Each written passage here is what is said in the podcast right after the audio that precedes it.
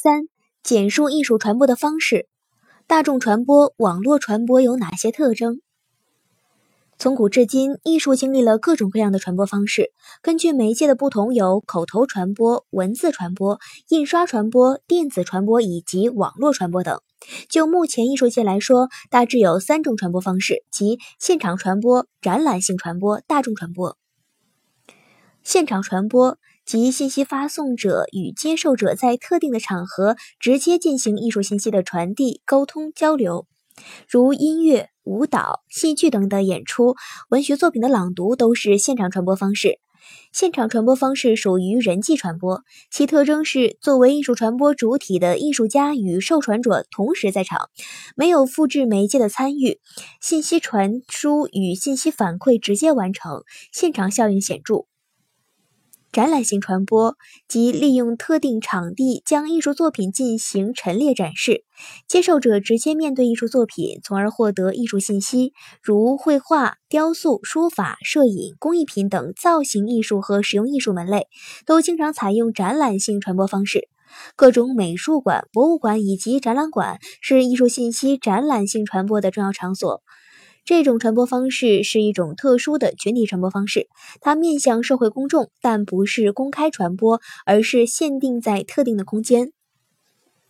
大众传播指专业化的媒介组织运用先进的传播技术进行大规模艺术信息传播活动的方式，主要借助印刷品、书籍、报刊、广播。电影、电视、多媒体、互联网等大众传播媒介进行。电影、电视作为现代的艺术门类，自诞生之日起就采用了大众传播方式。文学、绘画、雕塑、书法、音乐、舞蹈、戏剧等传统艺术门类也可以采用大众传播方式。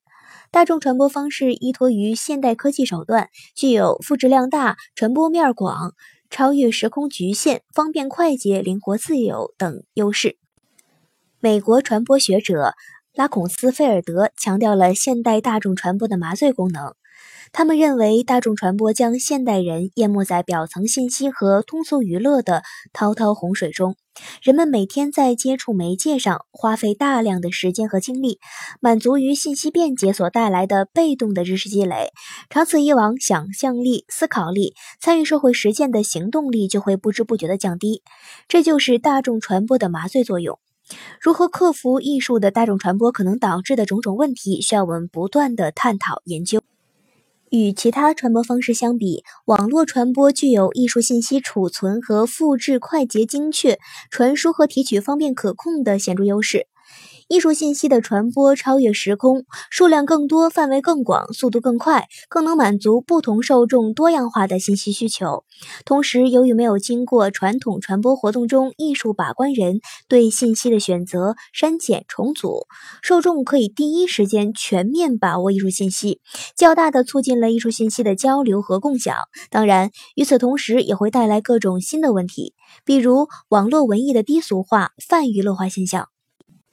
与其他传播方式相比，网络传播更具参与性。接受者可以通过互联网轻而易举地参与到艺术信息的再创造中来，从而使艺术信息更加丰富。比如，2004年陈凯歌导演拍摄的国产大片《无极》就被再创造为一个馒头引发的血案，在网络上流传开来，并被网民反复创造出几个版本。